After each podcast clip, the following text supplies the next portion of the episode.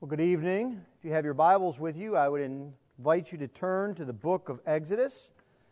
Exodus should be easy for you to find, not just because we've been in it, but it's only the second book of the Bible. You can just open it up and start to turn the pages and find it. This will be the last time, for this present time, that we will be in the book of Exodus in the evenings. We're going to be finishing off chapter 20 this evening. And in weeks to come, we are going to collectively, as a staff, turn to the book of Galatians. And so we'll be going through Paul's great letter to the Galatians, uh, all four of us on the staff, uh, preaching in turn, trying to give us some uh, regularity and steadiness in a book, taking our turns. Um, I'll have to make sure that I assign all of the difficult passages to others. Um, perhaps I can have Kurt wrestle with those um, as a training exercise. But, um, but for this evening, we are in Exodus chapter 20.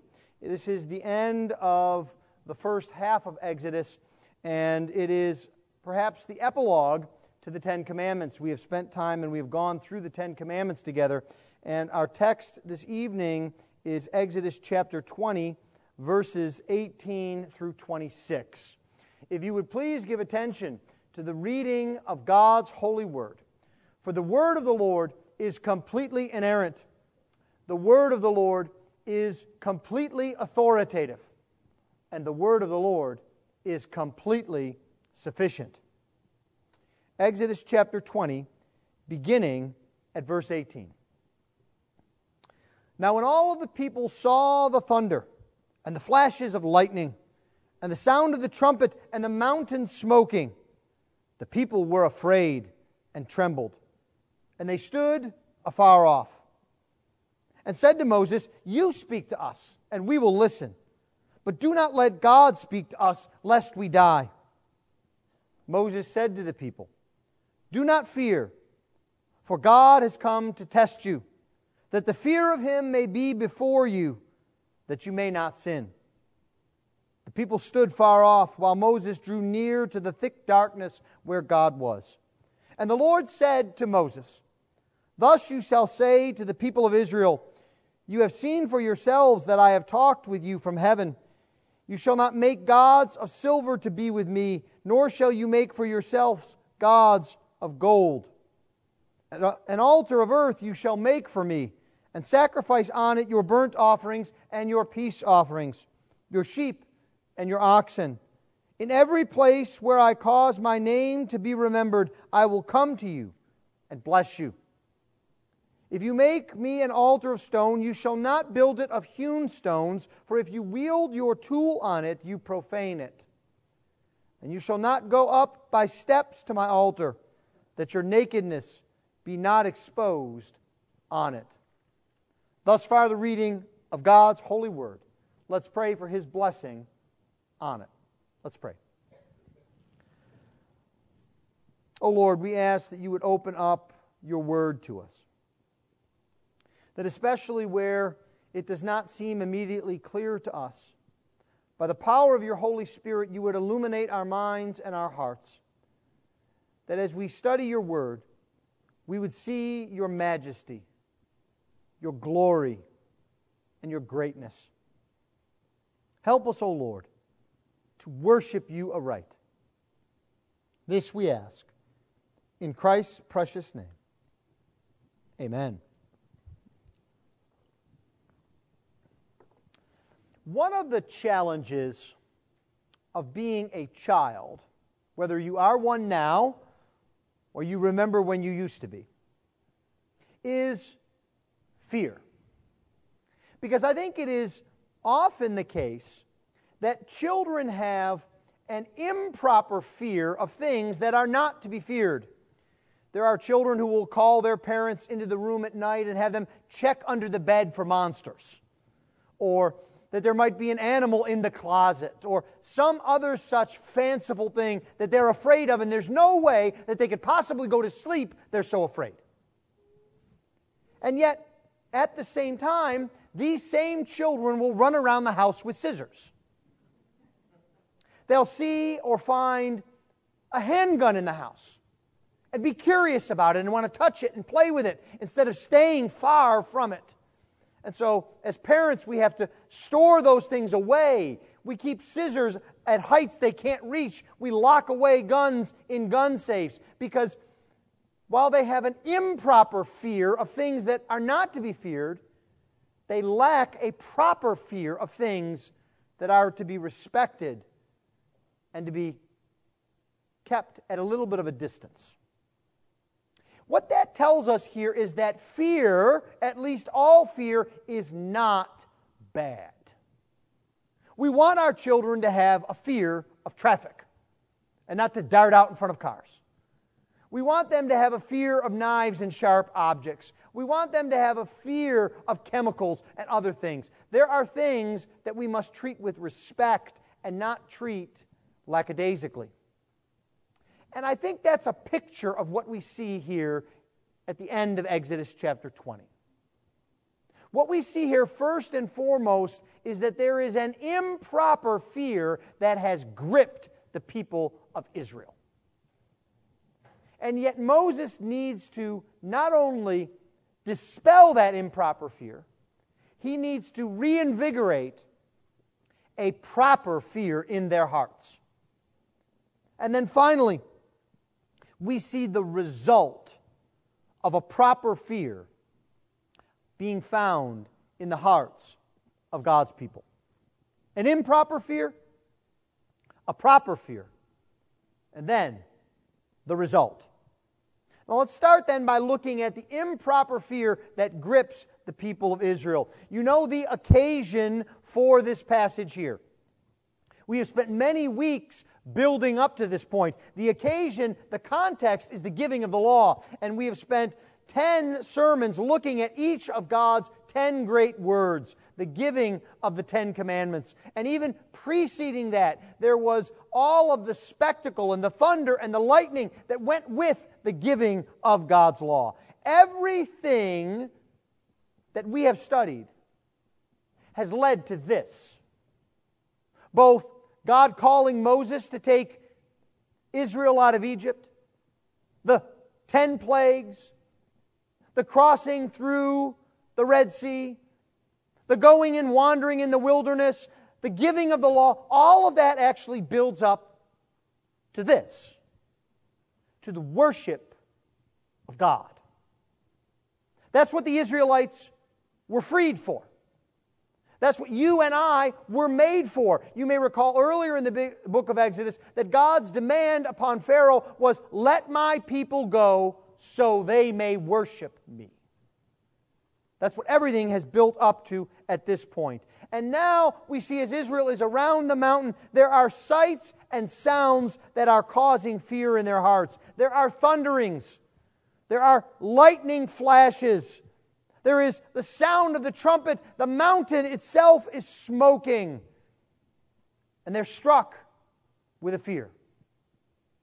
Now, I think perhaps at first glance we may look at them and say, why such fear around the giving of the law?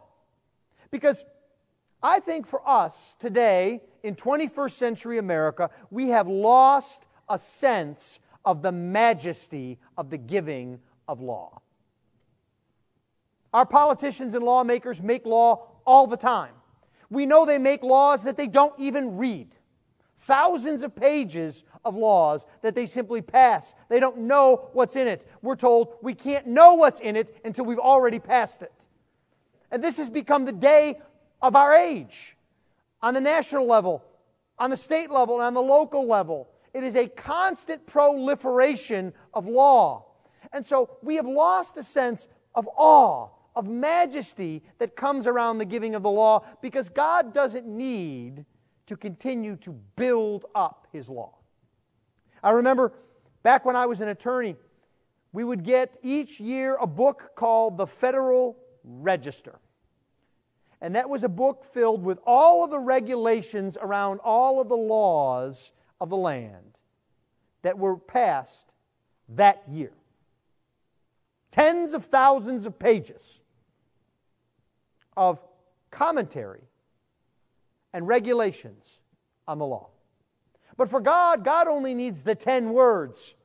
And then he begins to expand upon them as we see in the rest of the Pentateuch. But they all sum up in the ten words. All of the laws of Israel bear on it. I commend to you Calvin's commentaries on the Pentateuch because what John Calvin does is he takes the, the books of the Pentateuch and he divides them up around the Ten Commandments. He takes all of the segments of the laws and he puts them under the great ten words. So for us, law is something that is constantly being produced, and quite frankly, it's boring. But not so with God. When God gives a law, it is majestic. It reflects His character and His holiness. And the reaction of the people is to be afraid. We see this here in the text. When the people saw the thunder and the flashes of lightning, when they heard the sound of the trumpet and the mountain smoking, the people were afraid and trembled, and they stood afar off. Now, do you notice there how the text describes this to us? They were afraid and trembled. It's an extreme case of fear. It, it's something that Uh, is a bit of a controversy in the text the way that, that Hebrew works is, is that written Hebrew doesn't have vowels, it only has consonants. And there are two particular Hebrew words that are nearly identical. And so you have to have context to know whether the word is they saw or they feared. The only difference are the vowels that aren't included in the written text. And so some translations will say the people saw and trembled. Most prominently, the New King James and the New American Standard. I think actually here the ESV has it correct that it is that they were, they were afraid and they trembled. The first translation of the Old Testament ever, the Septuagint into the Greek, translates it this way they were afraid and they trembled. And so, what I want us to see here is that there is great fear that grips them. They're not just afraid, Moses tells us that they also trembled. They were physically affected by their fear. They shook.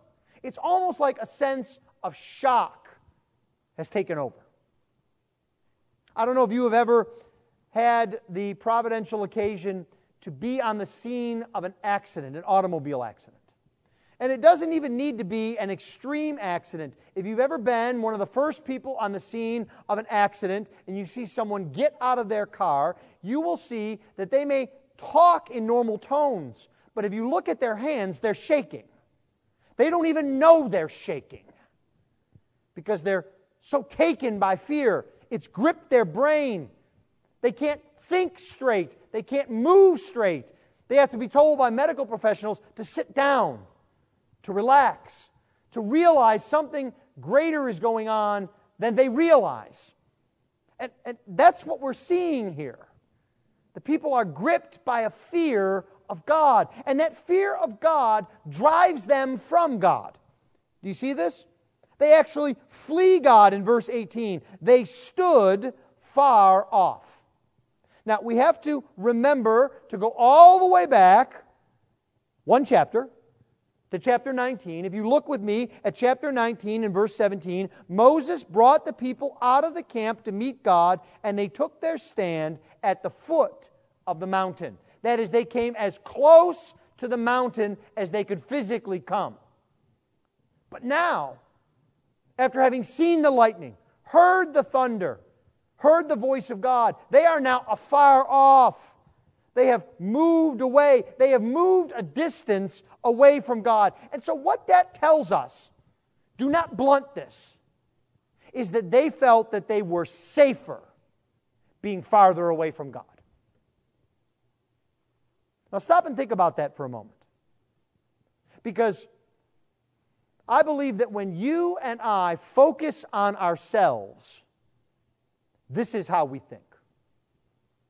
We fear God and we feel that we are safer farther from Him. We saw this morning from James that we are to confess our sins. And I fear one of the reasons we don't confess our sins is we feel that when we have sinned against God, the thing that we must do is run from God. We don't go to God and to His people and confess our sins. We run away. We want to hide. We want to be distant because we think that's where we're safe. This is an improper fear that has gripped Israel. They want to be distant from God, and this is irrational in the definition of that word. It makes no sense at all. The people's only hope is to be near God, is to be redeemed by God, is to be forgiven by God. They should be drawing as close as they can to God to find forgiveness and peace. And instead, they flee. Now, this is also interesting because we know from the history of Israel that over and over and over again, God has preserved them. When they have nothing to eat, He provides food. When they have nothing to drink, He provides water. When they have enemies who attack them, He overcomes them. When they are weaponless and helpless, He parts the sea and drowns their enemies. They should know over and over again that God has preserved them. But it happens yet again. They forget and they're afraid. Now, let me challenge you, because that's, I think, often how we live our lives. We forget the hundreds of times that the Lord has preserved us preserved our lives, preserved our marriages, preserved our families, preserved our businesses, preserved our sanity. And when that new instance comes up, we treat it as if it's completely out of the blue, as if there's no context at all for it. And we'll never survive this difficulty. And we run from God. Do they honestly think, the people of Israel, that God will kill them now after He has preserved them and brought them to the mountain to worship Him? That at this point, God's going to say, I probably shouldn't have given you the manna. No, I should have let you die of thirst in the, in the wilderness. Now's my chance. I could be done with you. Now, what the people are driven to do by this fear is to desire a mediator. We see this in verse 19. They say to Moses, You speak to us. We can't have God speak to us, or else we'll die. Now, this is, I think, a classic case of doing the right thing for the wrong reason. Because God's desire was for Moses to be the mediator between him and his people. We see this over and over again in the first 19 chapters of Exodus. That that's why God called Moses, and that's why God equipped Moses in that way. And so, what that tells us is it is not enough just to do the right thing for the wrong reason. No. God wants us to do the right thing for the right reason. He wants our hearts. And if you think about it, what they're saying again is irrational. It makes no sense. They say, We can't hear God speak, otherwise we'll die. You want to say to the Israelites, You just heard God speak. Are you dead? You don't look dead to me. It looks like God spoke to you and He spoke to you words of grace and of blessing. Why do you want God not to speak to us? And so it is important for us as we think through our own lives, the lives of our family, the lives of fellow Christians that we are in communion with, to affirm the right thing in action, but yet to gently correct the thinking. In other words, to correct ourselves and others to be doing the right thing for the right reason. And Moses does this. We see it in verse 20. He says, Do not fear, for God has come to test you.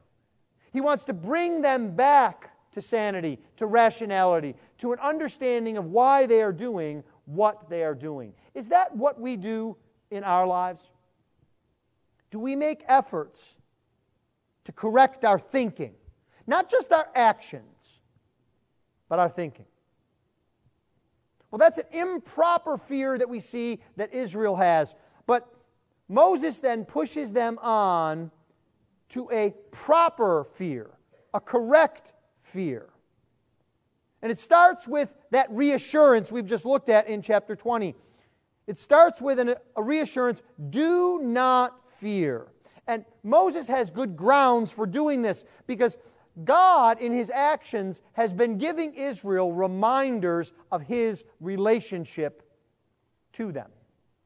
It's very interesting that as we look in verse 18, the people saw the flashes of lightning. Now, this is not, dare I say, the ordinary word for lightning. Actually, the Hebrew word behind this is the word for flashes. And of lightning is added for context. And this is important because this word, flashes of lightning, occurs in Genesis chapter 15 and verse 17. You may be familiar with that passage. It's when God makes a covenant with Abraham. And it's when God appears before them as a smoking fire. When he reminds them that he is their God. When he tells them that the sacrifices that will be made will be his, not Abraham's. So when they heard this word, they should have thought back to Abraham. They should have thought back to the covenant that God made with Abraham, to the blessing that God had given to Abraham, that they were the descendants of Abraham, and that that's why, in keeping his covenant, God had rescued them from Egypt. All of this should have come back to their mind. They shouldn't have been afraid. And then we hear about the trumpet. And I think in this context, we think of this blaring noise, maybe like a loud fire alarm. Have you ever been in a building when a fire alarm goes off and you can't hear yourself think and you want to get out of that building? Well, that's how fire alarms are designed, right? They don't want a fire alarm that you sit down and go, I like the sound of that. I think I'll listen for a bit. No, they want you to put your fingers in your ears and run to the door. That's the design of a fire alarm. But that's not the design of a trumpet. The trumpet here is not designed to drive them from the mountain. It's not some blaring, obnoxious noise that tells God's people, get away. Yes, it is loud, but the call of the trumpet is actually a sign to draw near. This is exactly what it was to do. Again, if we go back just to chapter 19 and verse 13, we are told, When the trumpet sounds a long blast, they shall come up to the mountain. They should have heard the trumpet and said, Time to get near to God. God's calling us to Himself. It has the effect, perhaps you've had this occurrence. This is a bit dated. I don't know that, that moms do this today. Today, I think they use texts and smartphones, but back in the day, when mom had lunch or dinner ready, she would get an instrument, usually in the old school way, a triangle with a piece of metal, and she would bang on that triangle and make that noise, and you heard that, it was eating time. And you ran home. That was a sign to come home. That's what the trumpet is here. It's a call to come home to blessing, to come home to being with God. And that is God's true intention here. It is to have a relationship with his people. And so, but in the context of this, there is a proper fear that we have of God. I think one of the worst phrases that rings in my ears is the big guy upstairs. I think I'd rather hear a four letter word than that. Not, not that I want you going out and using that kind of language, especially you young people. But it's a flippancy with God. As if God is kind of like us. He's our buddy, our pal. He's just one of us, one of the guys. And God is most manifestly not that. He is holy. He is other than us. And Moses actually really highlights that. Do you see this odd construction in verse 20? Moses says, Do not fear, for God has come to test you, that the fear of him may be before you, that you may not sin. Now stop and think about that. Moses says, Don't fear, so you can fear. In one sense, it makes no sense at all. What's Moses doing about here? But it's a specific kind of fear. He's saying, Don't be afraid of bolts of lightning killing you. Don't be afraid of your enemies. Don't be afraid of others, but fear God. Stand in awe of God. Respect God. Now, there is a great difference here. The people of Israel are afraid of death. God wants them to be afraid of sin. And if you think that that is only applicable in the days of Moses thousands of years ago, let me introduce you to the COVID pandemic, in which people are more afraid of death than they are of abandoning the worship of God, more afraid of death than of their own sin and mistreating their neighbors. They would rather mock their neighbors, attack their neighbors, assault their neighbors, than abandon a fear of sickness or death. That's who we are. It's built into our human frailty. And, and God wants to correct our thinking. The people of Israel were more concerned with their own safety and comfort than they were with their relationship with God. And can't we fall for that at times? That we are more concerned about our own comfort our own concerns than about developing and cultivating our relationship with God. You see, a proper fear of God puts God in perspective. It places Him as the highest priority in our lives, above comfort, above safety, above health. God is the all in all. And this fear manifests itself, Moses says, in a test of Israel's obedience. God has come and has done this to test you. So, on the one hand, God is impressing the law upon them. But on the other hand, He's also drawing them near to Himself. This fear of God should manifest itself in an understanding of who God is. That God is really the only place of blessing and safety.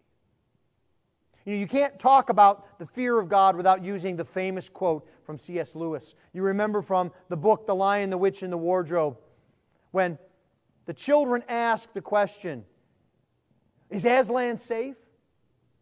And Mr. Beaver laughs and he says, Of course he's not safe, but he's good. That's who God is. God is not safe.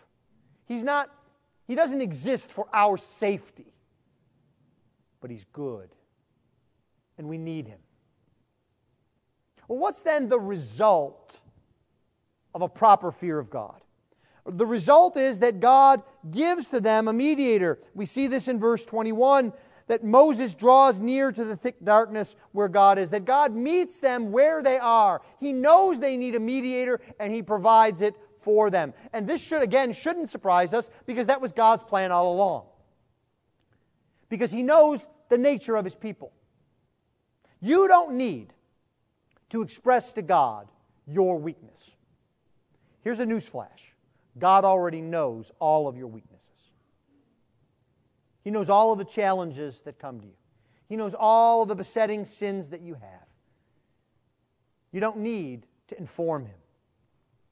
And then God goes on to remind the people of the relationship that he had with has with them. In verse 22 the lord said to moses you shall say to the people of israel you have seen for yourselves that i have talked with you from heaven and it's interesting that in the midst of a comment about god's transcendence that god is different from us that he speaks from heaven that God gives prescriptions for drawing near to Him. The fact that God is not like us, that He is other than us, that He is perfectly holy, does not put God at a distance from us because He draws near to us. And then it's interesting that we see here in verse 24, we see a designation of how to construct an altar. We might ask ourselves, why does God bring this up here?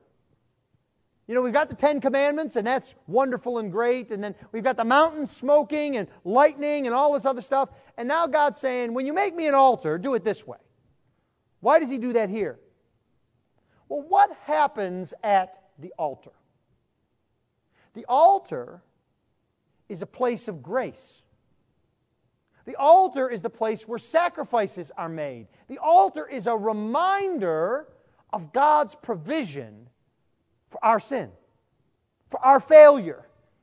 That we can come near to God because God has provided for us. That we don't need to clean up our act. That we don't need to be perfect. That we don't need to put on a show for God because God has provided for us.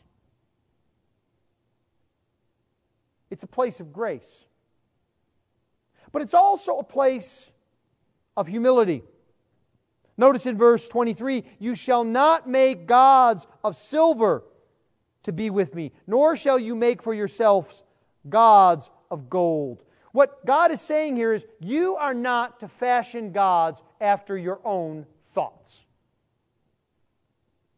If I can put it this way bluntly, you're not smart enough to make up gods. You don't know what you're doing. You don't know what you need. I'm what you need. God says. And the truth really is, we are better off without idols.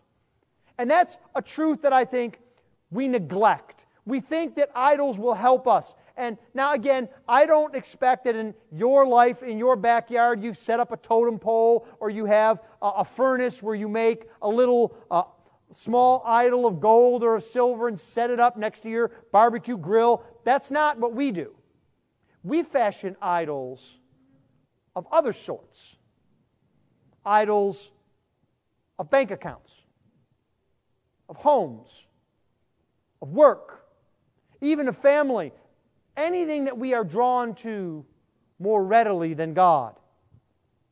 And so, what God is telling us is we need to abandon that, not to fashion gods according to our own thoughts. There's also even a sense of humility in which God tells them to build the altar. The altar is to be made of earth. And he says, if you make it of stones, don't fashion them, don't work on them. Just use the rough rocks. Now, why is that? It's because God doesn't need to be impressed by our work in building an altar. It's simply a simple place where we come and worship Him. And notice God's choice of place. We see that where we are to make this altar, in every, in verse 24, in every place where I cause my name to be remembered, I will come to you. And the language here is actually difficult to translate because really what it says is, in every the place. In every specific place that I choose. That's where I will be found. God is there. And then there is this odd language You shall not go up by steps to my altar, that your nakedness be not exposed on it. And we wonder, what's going on here? And this is not the last time God will talk about this. God will spend a great deal of time later in the book of Exodus and even in the following books describing the priest's clothes, describing their undergarments, their garments, the, the linens, and, and describing it in such a way that it's obvious that modesty is of a high priority to God. At first glance, we may think he doesn't want the priest to be ashamed. But I don't think that's what he's getting at here. Modesty is actually a polemic that God is making against pagans because pagan worship was designed to be immodest. Pagan gods were fertility gods. And the reason that you built altars and temples to pagan gods was to gain power. You sacrificed to them so that you would have power, so that you would be in control, so that you would be able to have children. Your crops would grow. You would take the power from God and use it for yourself. And God is saying, That's not reality. You don't take power from me. No. I am the true and only God. Well, in conclusion, I want us to think about the fact that this text doesn't just speak to Moses and Aaron and the Israelites, it speaks to us as well. You can find it in the book of Hebrews, in the 12th chapter, where we are told that our God is a consuming fire. But we're also told that God has made a better place in verse 22 of chapter 12.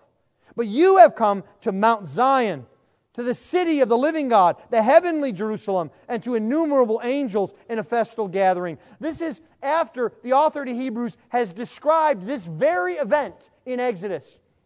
He says that even Moses said, I tremble with fear. But he says to you, You've come to a better place because you have a better mediator. Your mediator is Jesus, the mediator of the new covenant, and to the sprinkled blood that speaks a better word than the blood of Abel. The principle is the same grace comes first, and then service to the Lord and law.